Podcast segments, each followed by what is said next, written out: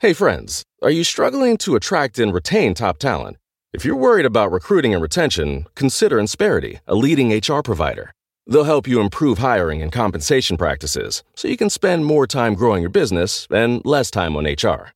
Visit Insperity.com and download their free ebook on how to build your dream team. Don't let a lack of talent hinder your success. See how Insperity provides HR that makes a difference at Insperity.com.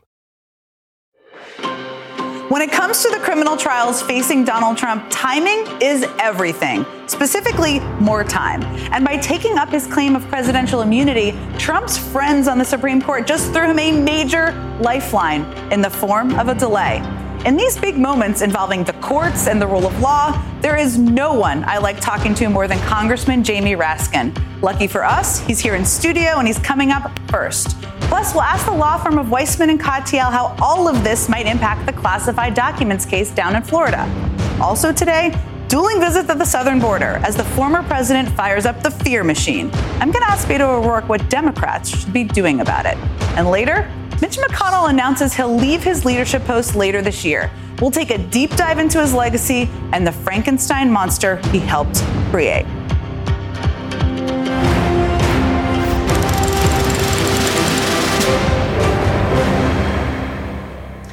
In the years since Donald Trump's third Supreme Court nominee was confirmed, just weeks before the 2020 election, there has been this big question hanging out there. Will they help him? And if so, when will they help him? Well, this week, the Supreme Court announced they were taking up Trump's absurd claim of presidential immunity. And in turn, they granted him the thing he covets the most more time. Because when you're running for president to stay out of prison, you sure don't want to stand trial before election day. And by taking up this case, the court has now raised the real prospect that he may not. I mean, for reasons that remain completely unclear, they will not even hear oral arguments until a full seven weeks from now. So Trump's election interference trial, that at one point, by the way, was scheduled to start tomorrow, is now being punted months down the calendar. And yes, I know that the wheels of justice can move slowly. I have made this point myself many times. But guess what? The Supreme Court can move very quickly when it wants to. I'm going to give you a few examples. Let's take Bush v. Gore in 2000. The court decided the election in three days. And you don't need to look even that far back for more examples. This very court, same members of the court, this very year, moved quickly in a separate case related to Trump when he asked these same justices to take up the Colorado case regarding his ballot eligibility. They agreed two days later and scheduled arguments for the following month. That's downright speedy, if I do say so. And they had chances to move with the similar urgency here, even more so. They could have taken up this issue back in December when Jack Smith urged them to consider his emergency appeal and keep the trial on schedule. But of course, they didn't. They waited until this week to announce they would take up the case, and they will wait until late April to even hear the oral arguments. They know exactly what this means for the trial schedule. They have a calendar, and they did it anyway. So the Supreme Court might claim they are not in the political business, but they just knowingly put the country in a position where people might not know if they are voting for a convicted criminal on election day If that's not injecting yourself into politics. I'm not really sure what is. Now, we don't know for certain that there won't be a trial before November. There could be. There's a very real chance that we could still see one, and we'll talk about that today. At the same time, we are also facing a harsh but important reality that it's important to call out. We cannot bet on the justice system protecting us from the day one dictator. There is no magic wand, no mythical savior, no fanciful courtroom ending here. And yes, it is true that if Trump does not stand trial before this election for the crime of trying to overturn the last one because of a court that he helped shape with three members, then that would be one of the great miscarriages of justice in the history of our country. But there's another extremely important thing to remember here. we all know what he did. There's no doubt about the basic facts in any of these cases, really. Like, we watched the insurrection he incited in the US Capitol unfold on television. We saw the photos of the boxes of classified documents in his bathroom. We heard the tape of him on the phone asking the Georgia Secretary of State to find him votes. Even Trump's claim of presidential immunity tells us that he has no interest in disputing the facts. That's not his argument. It's never been, I didn't do it. It's always been, I did it and I was allowed to. That's his argument. So while the American people deserve trials before election day, of course they do, we shouldn't need them in any of these cases to know what he did. and to know the danger he poses to democracy and to our rights. Look, there are the people who are always going to vote for him, convictions or no convictions, that, there's no question about that. The question now is about the rest of us. The rest of us know what happened. The rest of us know what he did. The rest of us see what the choice is between these two candidates. We could still get a trial before November, but we might not. Either way, voters will have to defend our country on election day. Casting a ballot will be the most powerful antidote to the threat of Donald Trump. Joining me now is someone I love talking to about rule of law, courts, everything. Congressman Jamie Raskin. He led the second impeachment trial of Donald Trump. He is now the ranking Democrat on the House Oversight Committee. So I know you have a lot of thoughts on what transpired this week, but I just want to start just with because I'm sure you've thought about this. It takes four justices to decide to take up a case. And when they take up a case, they don't have to take up cases. Of course, they decide to not take up plenty of cases all the time. They are sort of throwing out there the notion that this is an open question. How yeah. do you think about that? This was an obvious case not to take up and just to let the DC Circuit Court ruling stand. It's a completely exhaustive and totally compelling decision saying that the claim that the president can escape criminal prosecution for criminal acts that he conducts in office is utterly antithetical to everything that we know about our Constitution. We don't have a king here. We had a revolution against a king, and the Constitution is written so the president's main job is to take care that the laws are faithfully executed, not faithfully violated in his own interest. And history tells us that too. Now, I've been trying to figure this out. I don't know if you have an answer for us, but they could have decided back in December when Jack Smith asked them to, to decide if they were going to take up this case. They could have decided then to do it or not. Why do you think they didn't? If they really wanted to pronounce on this complete banality, this totally obvious point, they could have taken it up in December and sent it back a day or two later. Right. Um, and at this point, I mean, I don't want to be crying over spilt milk, but they're going to hear it on April 22nd. I hope that we will get a decision from the court April 23rd or 24th, because as we saw in Bush versus Gore, they can move at Josh Hawley type speed when they want to get something done. And in Bush versus Gore, I think that they rendered their opinion the day after oral argument. And that's what America should expect here. Now, there's one theory here that the reason it's been so delayed is that there is a dissent, that someone thinks that presidents are immune, or more than one person. Do you think that on this court? Well, what they did was they opened up the question to something much larger than mm-hmm. what needs to be decided. The very specific question is if a president engages in insurrectionary activity in order to overthrow an election. He's lost by more than 7 million votes, 306 to 232 mm. in the Electoral College. Is he immune from criminal prosecution for criminal acts undertaken in pursuit of that plan?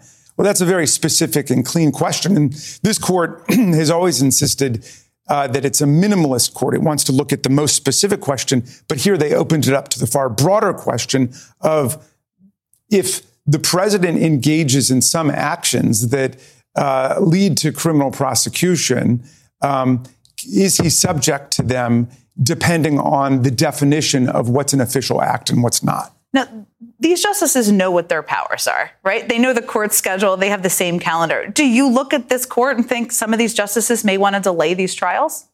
Well, yeah. I mean, I think if you don't believe that, you're too innocent to be let out of the house by yourself at this point. I mean, this is a court uh, driven by both Trump nominees and Bush nominees, and neither of those guys was elected with a popular vote majority. So we've got a Supreme Court that is representing the choices of minority presidents, mm-hmm. um, and they have been driving very hard to overturn a whole series of precedents that America's come to take for granted, like Roe versus Wade. And we're still dealing with the tremendous aftershock of the Dobbs decision as America wakes up to the fact that it's right wing state legislators in a lot of states now who are deciding the destiny of women. Yeah, I mean, activism has influence. There's no question about that, has influence. They're not free from influence.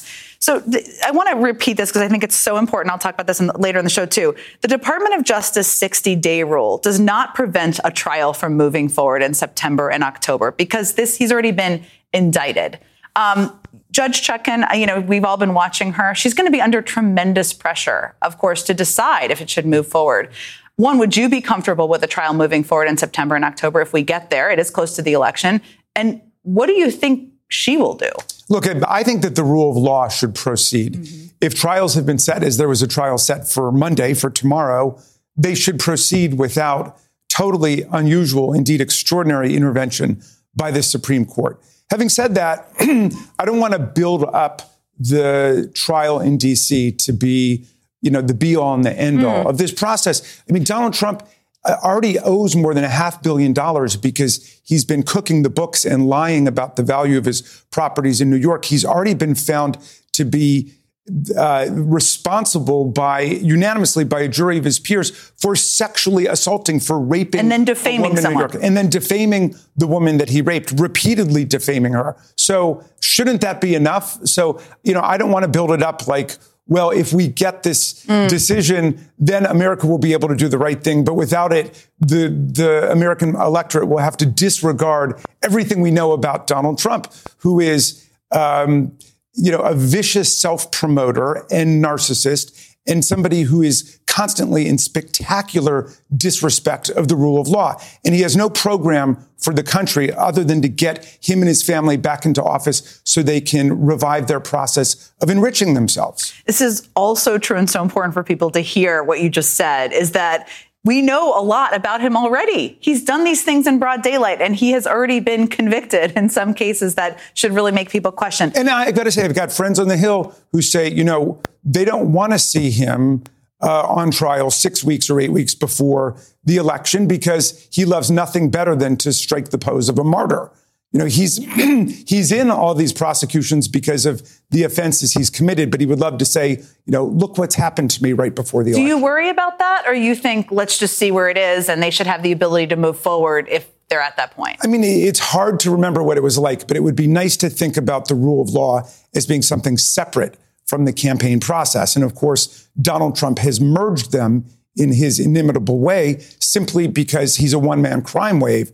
And there's so many crimes and so many civil torts and wrongful actions out there that his past is coming back to haunt him. Yeah, no question. I mean, you know, part of Trump's re- desire to delay here, as you and I have talked about many times, is that he wants to get into office so he can end the trials or end end the, the legal challenges against him yeah. by by using any means possible. Do you worry that if these trials are delayed to the point where he gets into office, he it will incentivize him to stay in office even longer? Oh, sure. I mean, public office for him is just a get out of jail free card and bankruptcy protection. I mean, it's all about what's going to benefit him. Yeah. So personally, to avoid jail, to avoid paying money, he could avoid that. I, I, do want to turn to another topic here. There's plenty going on. I, you must be very tired because you have been doing a lot. Um, but your colleagues on the oversight committee, you know the ones I'm talking about, they brought in Hunter Biden this week for a closed door deposition after he said he would do it publicly. Now they want him to come back and do it publicly. It's all completely ludicrous. But this is just a week after we found out that their key witness has been receiving information from a Russian from Russian sources. Well, the, it surprise? I mean, the, Alexander Smirnov started the whole thing. Yes, um, with this so-called 1023 form, and so he said that Hunter and Joe Biden got $10 million between them um, from Burisma in Ukraine. Now, uh, David Weiss, who's the U.S. attorney appointed by Donald Trump yeah. in uh, Delaware, who's now the special counsel in the Hunter Biden case, he is prosecuting and has indicted um, Smirnov. Smirnov for lying to the FBI and constructing a false documentary record and he is up to his neck with Russian intelligence. And the whole thing now has a very strong whiff of a Russian uh, active measure your, intelligence your, operation. Uh, colleagues are barreling forward despite this. I mean, at a certain point, they're becoming Russian, unwittingly becoming Russian assets. Well, after heralding this guy as um, their key star witness. Now they're saying, oh, he didn't have much to do with it. We've got a lot of other evidence. But right now, we've got um, a potential Russian asset or agent in jail for making up lies and telling them to the U.S. government. We've got another of their star witnesses who is um, an accused uh, accomplice to Chinese intelligence. Uh, who's on the lam that the U.S. government is looking for. And every one of their star witnesses turns out to be either deeply suspect and entrenched in Russian or Chinese intelligence or just a buffoon like Tony Bobulinski. You cannot make it up. It's a movie. Uh, Congressman Jamie Raskin, always a pleasure. Thank you so much for coming in. Great talking with you. And coming up, Judge Aileen Cannon said something in court on Friday that leads Andrew Weissmann to believe she is biased or naive or both. The law firm of Weissmann and Katyal is standing by to discuss the big news out of the classified documents case when we come back. Addie. Hey, did you know there's a little pink pill? Wait. A what? A little pink pill? Did you say a little pink pill? Yes, the little pink pill. You definitely need to know about this. Are you for real? Just to be clear, you're telling me there's a little pink pill for me? That's right, the little pink pill. And it's called Addyi, A D D Y I, or flibanserin. Learn more about the little pink pill at addyi.com. See full prescribing information and medication guide, including boxed warning regarding severe low blood pressure and fainting in certain settings at addyi.com slash PI or call 844 pink pill. Good news, ladies. There's more. Addyi, the FDA approved little pink pill, is also affordable and can be shipped directly to your front door. That's right. With insurance coverage, Addyi is only $20 per month and $0 after month three. If your insurance doesn't cover Addyi, there is still a discount program to get you the best possible price and get free shipping right to your door. So now's the time to ask your doctor about Addyi. Learn more at addyi.com. That's A D D Y I.com.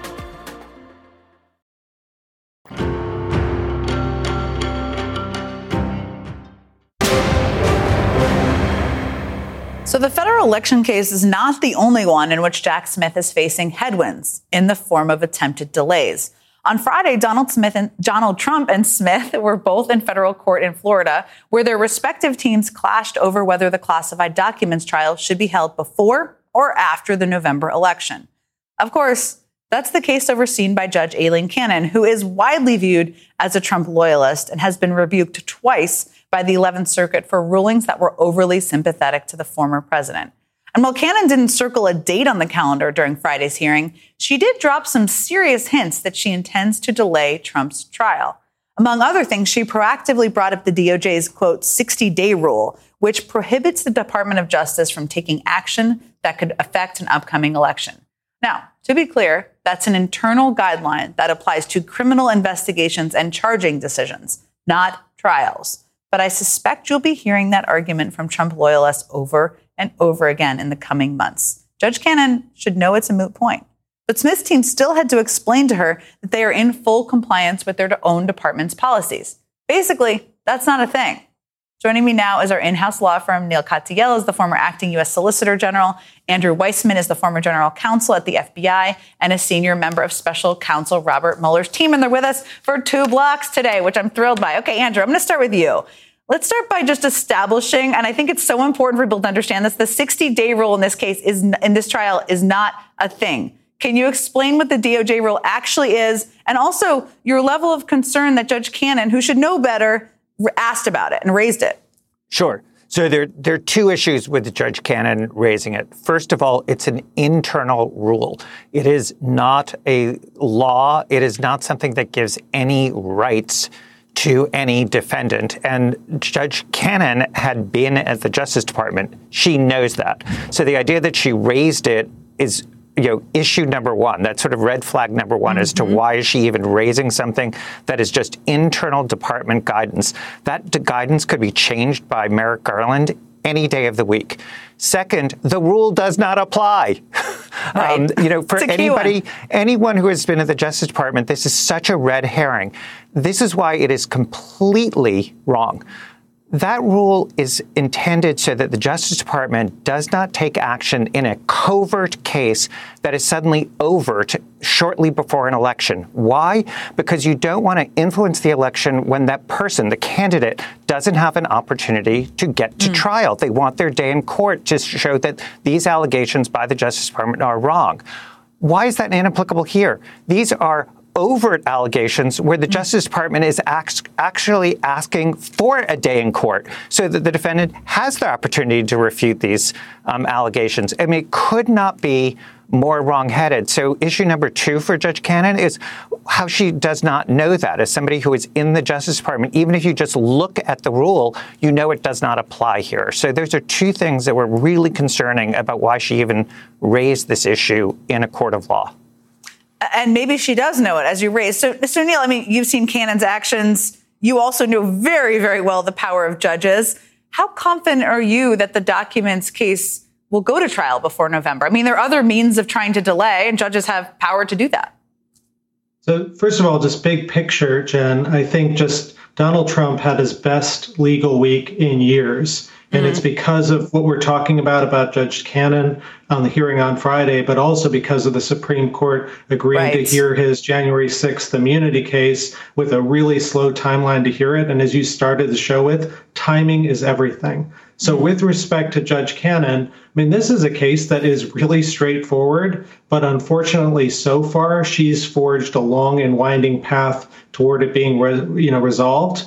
And, you know, there's a reason why Donald Trump attacks every single judge in the country who's hearing his cases besides her, because so far she's been willing to bend the rule of law to help him out. Now, I, I take the 60 day thing a little bit differently than Andrew. He's absolutely right on the substance of the rule. It doesn't apply at all. But sometimes judges ask those kinds of questions uh, just to make sure and the like. And, mm. you know, maybe hope springs eternal, but my hope is I'd love to see Judge Cannon do the right thing. After all, Donald Trump asked for an August trial date in this case well before the election last mm-hmm. week. Let's give him what he wants. You know, I was national security advisor at the Justice Department where I saw these kinds of cases. There's no reason for it to take longer. And sometimes judges defy expectations. Remember when Judge Cannon made those kind of crazy rulings last year in the case, appointing a special master and the like? It went up to the 11th Circuit Court of Appeals, and people said, oh, they're going to be hopelessly biased for Trump. They rebuked her unanimously.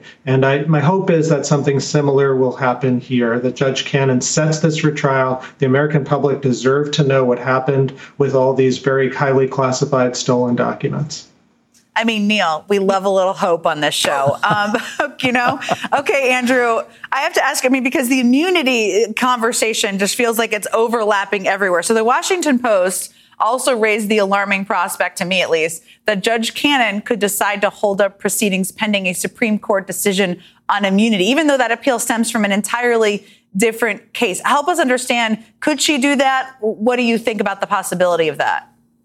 Well, she could do it, but let me just make sure people understand why it would be so really insane. Not only are there all these issues about it shouldn't apply in the DC case, which deals with conduct by uh, Trump when he was in office, when he was president.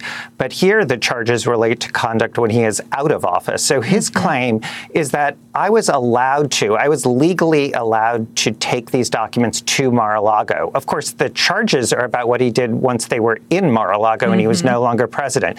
This is like somebody robbing a bank, using a gun shooting the guard and saying, but I legally had the gun. Uh huh.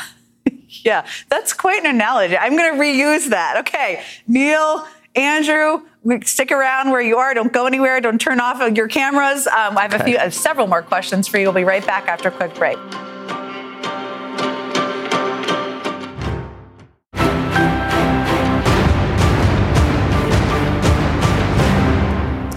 With his appeal to the Supreme Court, Donald Trump is trying to put himself above the law. And his argument that even a former president is immune from prosecution not only defies logic, it defies history too.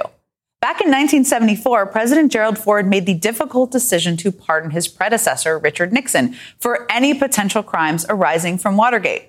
Of course, by Trump's logic, Nixon would have already been immune from criminal prosecution, making that pardon totally unnecessary. So I guess Ford should have saved himself a little bit of a headache there. But the thing is, Ford issued that pardon precisely because presidents are not immune from criminal prosecution. And the text of the pardon made that view crystal clear. It says, quote, as a result of certain acts occurring before his resignation from the office of president, Richard Nixon has become liable to possible indictment and trial for offenses against the United States. Even as a former president, Nixon was still culpable for the crimes he committed while he was in office. So let's be real here. No president would ever need a pardon if they were entitled to the kind of immunity Trump is now claiming. And yet, Trump himself once believed he would need one when he was facing criminal liability from Bob Mueller in 2018. Trump didn't claim he was immune, he claimed he could pardon himself. On the pardon power, do you believe that you are above the law? No, no. No, I'm not above the law. I never want anybody to be above the law. But the pardons are a very positive thing for a president. I think you see the way I'm using them. And yes, I do have an absolute right to pardon myself. So it raises the question why would Trump even consider a pardon for himself if he was already immune from prosecution? And we're back with Neal Katyal and Andrew Weissmann. Andrew, I hope that didn't give you some trauma. I'm sure you remember that moment from 2018. But it, it, certainly seems, just to bring us to the present day, like the whole immunity argument was contrived solely so Trump could evade justice. I mean, what does it say, in your view, about the court that they're considering it? It, it makes it an open question. That's true. I think, though, that something that you said in the opening and Neal alluded to, the timeline that the court set makes it really clear to me that they took this case to delay the trial. And mm-hmm. stay with me here because I think there's sort of two things to keep an eye on. One is the timeline for deciding the sole issue that's before the Supreme Court, which is this immunity question. What is not before the court, what was not supposed to be before the court, is the trial date.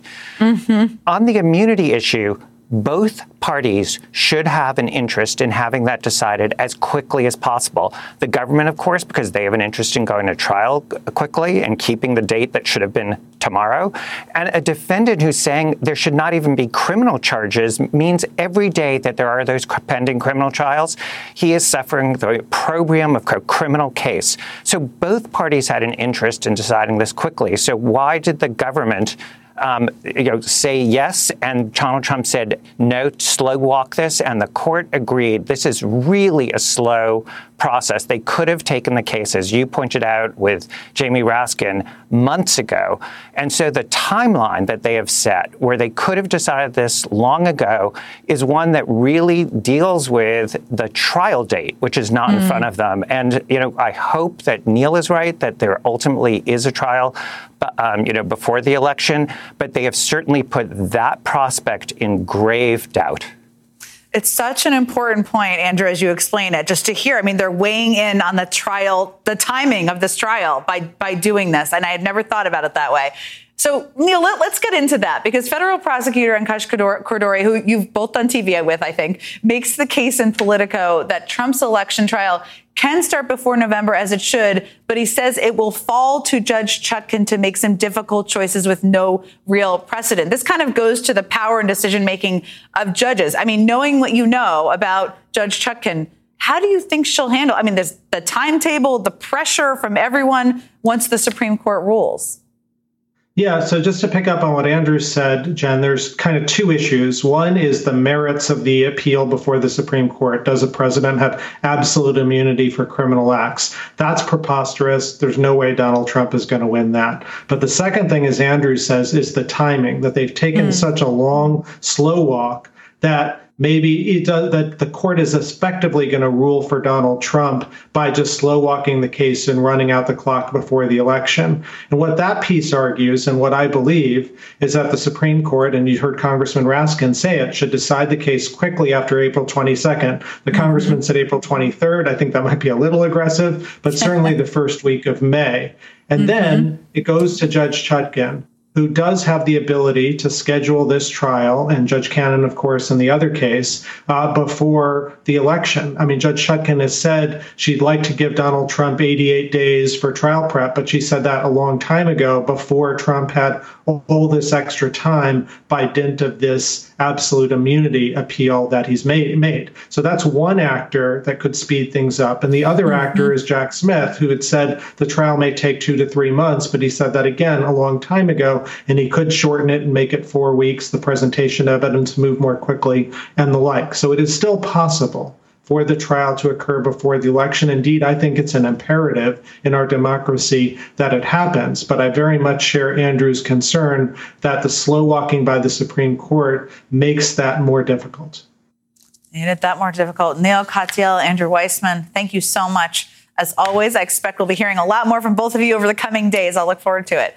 And coming up, President Biden and Donald Trump visit the border on the same day, creating quite a split screen moment with completely different messages. I'll just say Trump's efforts to rebrand his racism are something we should all be paying attention to. Former Congressman Beto O'Rourke is standing by with his reaction after a quick break.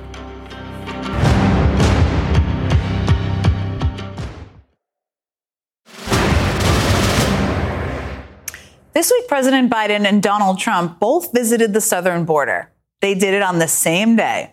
And it turned into one of those split screen moments. And watching it unfold, I was struck by the fact that these trips were not at all about their policy differences.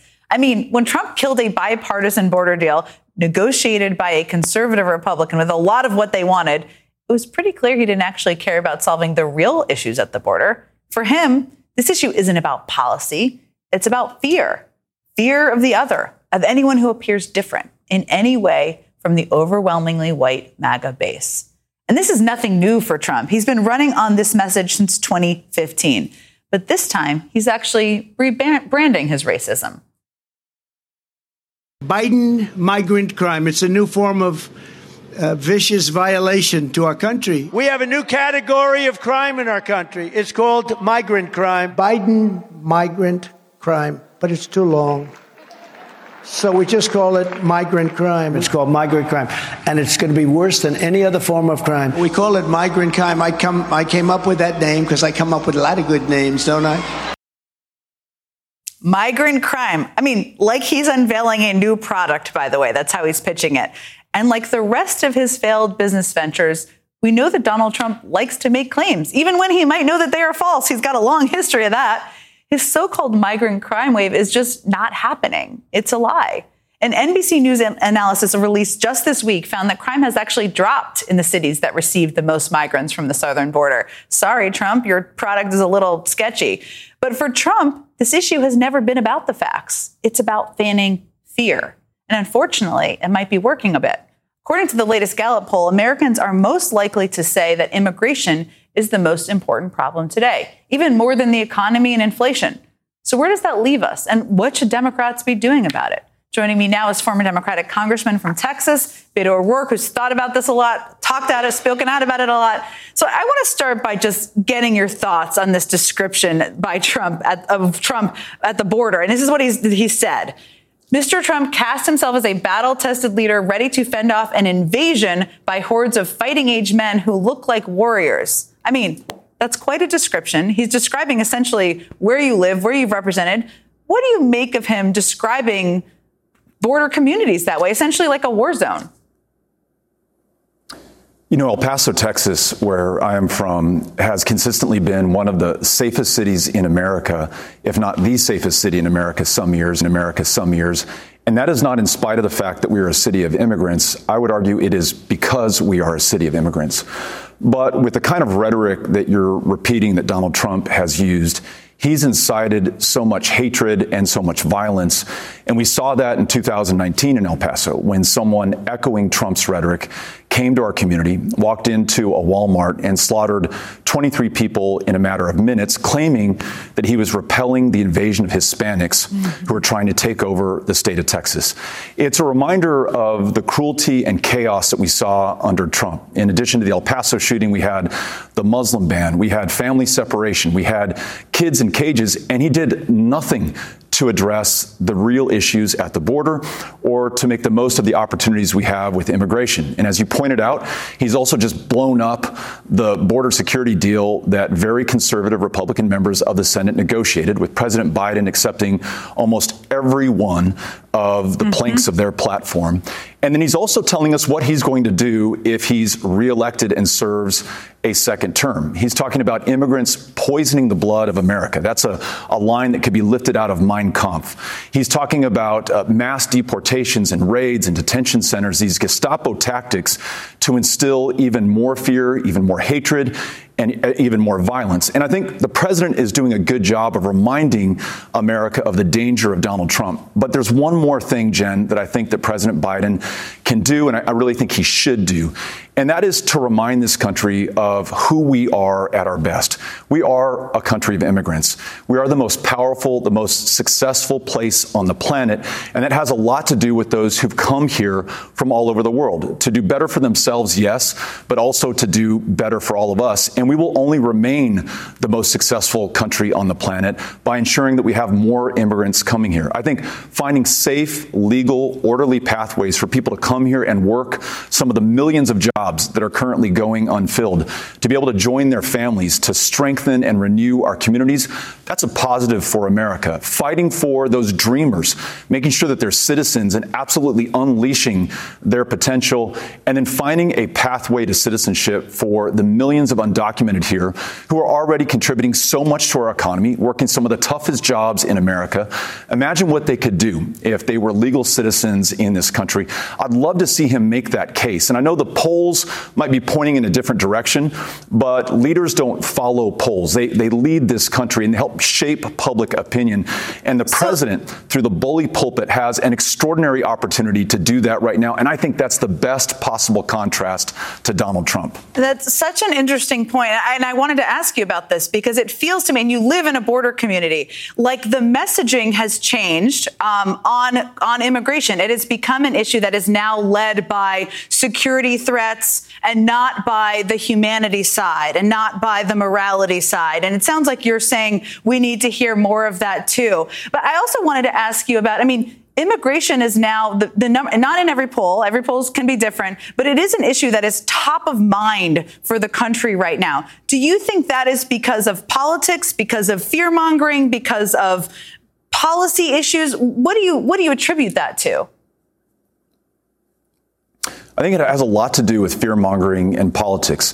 On an issue like the economy or inflation, it's it's very hard to spin what people are feeling. We know how much a gallon of milk costs or what it costs to fill up the tank in our car. You, you can't really trick us or confuse us on that.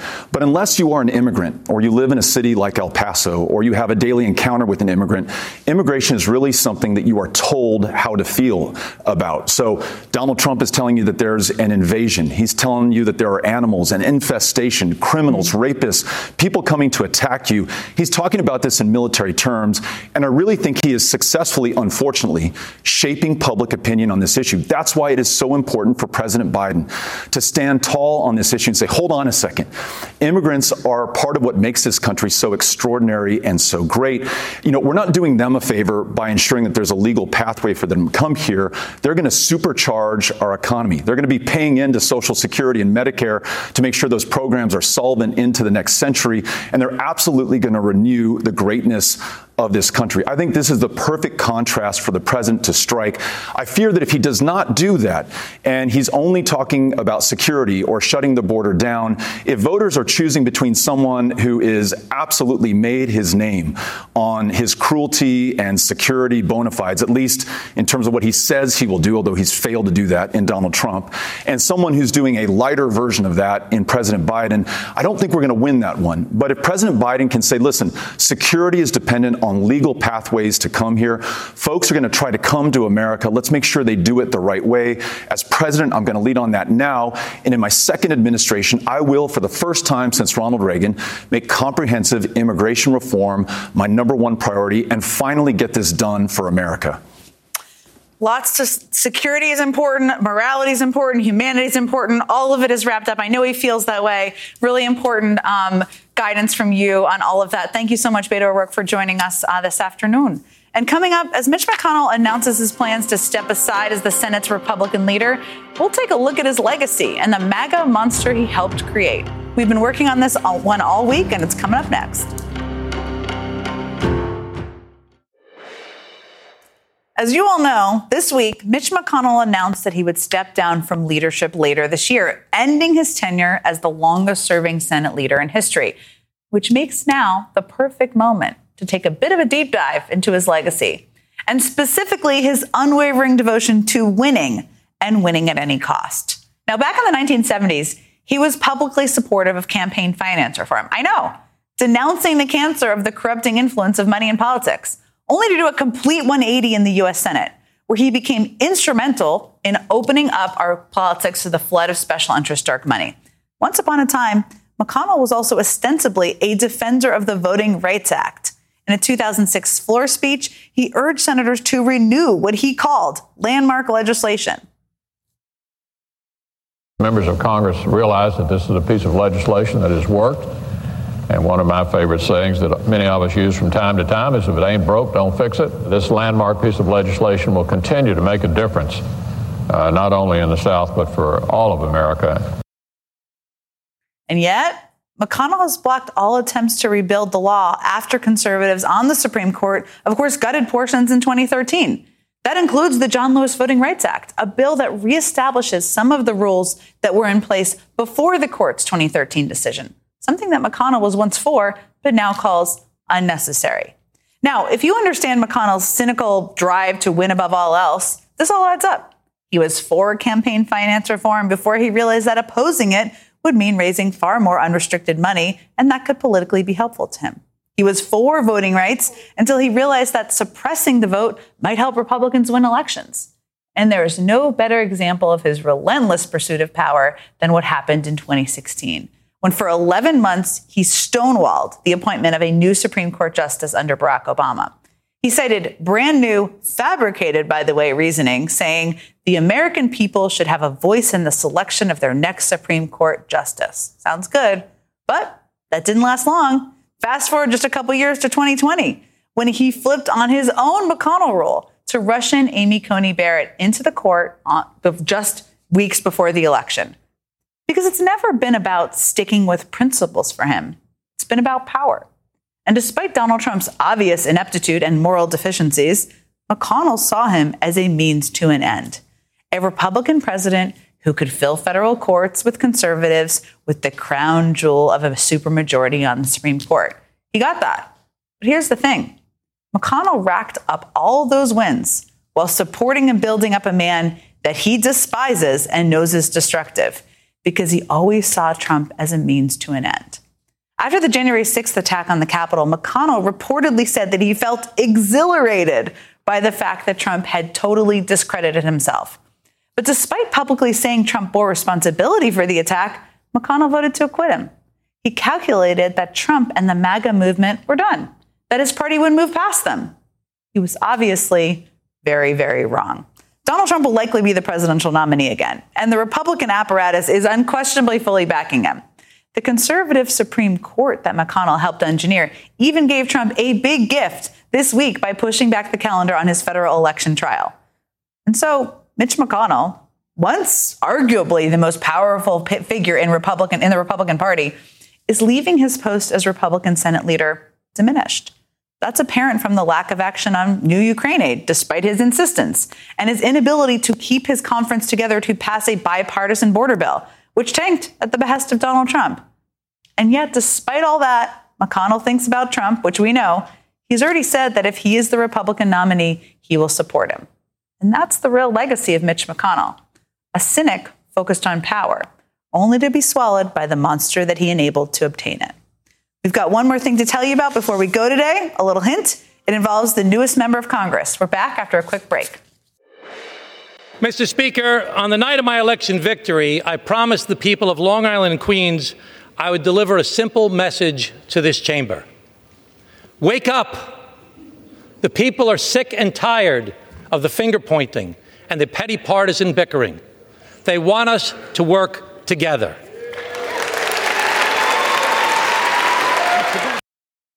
That was newly elected Congressman Tom Suozzi, who just won a crucial special election in New York to replace none other than George Santos. And I'm very excited that I'll be getting to talk to him tomorrow night, right here at 8 p.m. Eastern. It will be the Congressman's first MSNBC interview since being sworn in. So we'll see you tomorrow at 8. For now, stay right where you are because there's much more news coming up on MSNBC.